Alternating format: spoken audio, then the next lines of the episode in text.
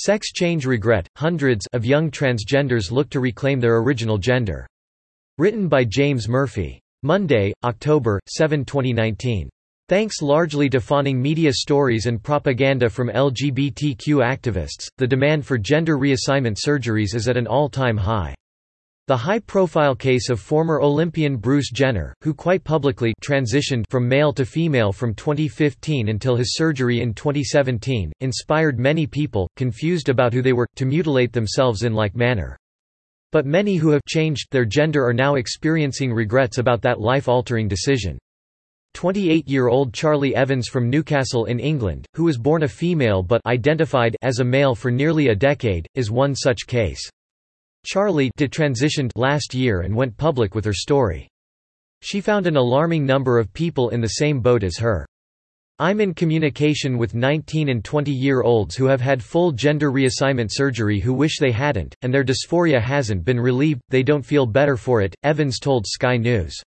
They don't know what their options are now. Evans claims she has been contacted by hundreds of people, 30 in Newcastle alone, who are looking for assistance in reclaiming their original gender.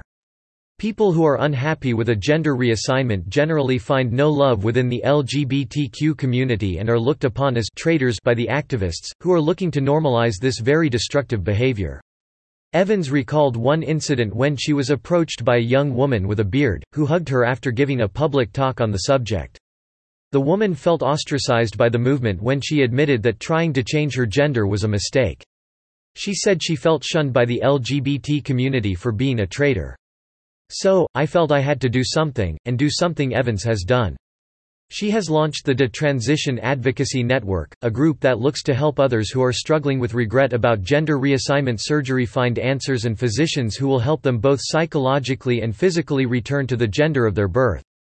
According to advocates for gender reassignment surgeries, regrets such as the ones Evans depicts are not common.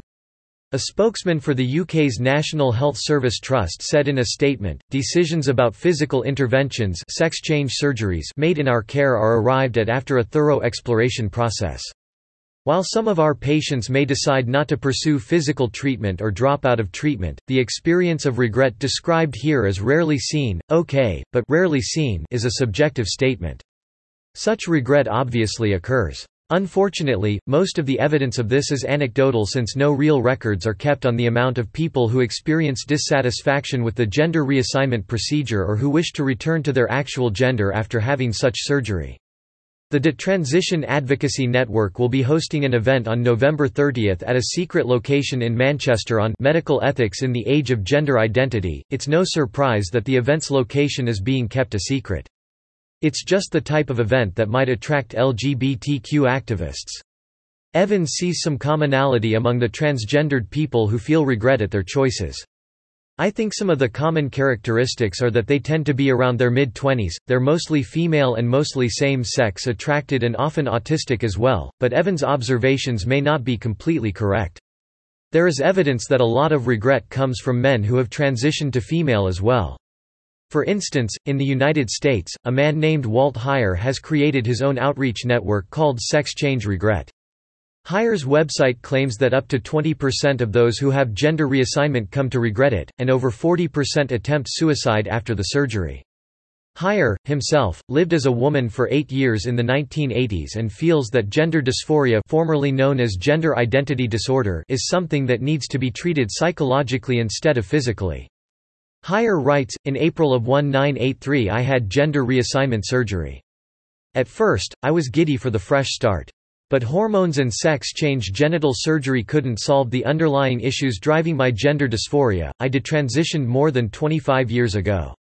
I learned the truth, hormones and surgery may alter appearances, but nothing changes the immutable fact of your sex, but Heyer is one of the lucky ones.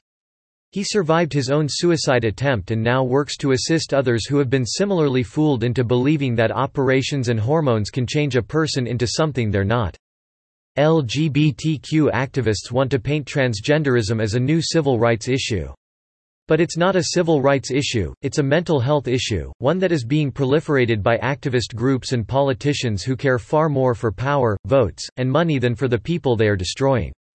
Subscribe to The New American and listen to more by clicking podcast on the top right corner of our homepage. Also, please consider donating to help us push out more content for you, our listeners.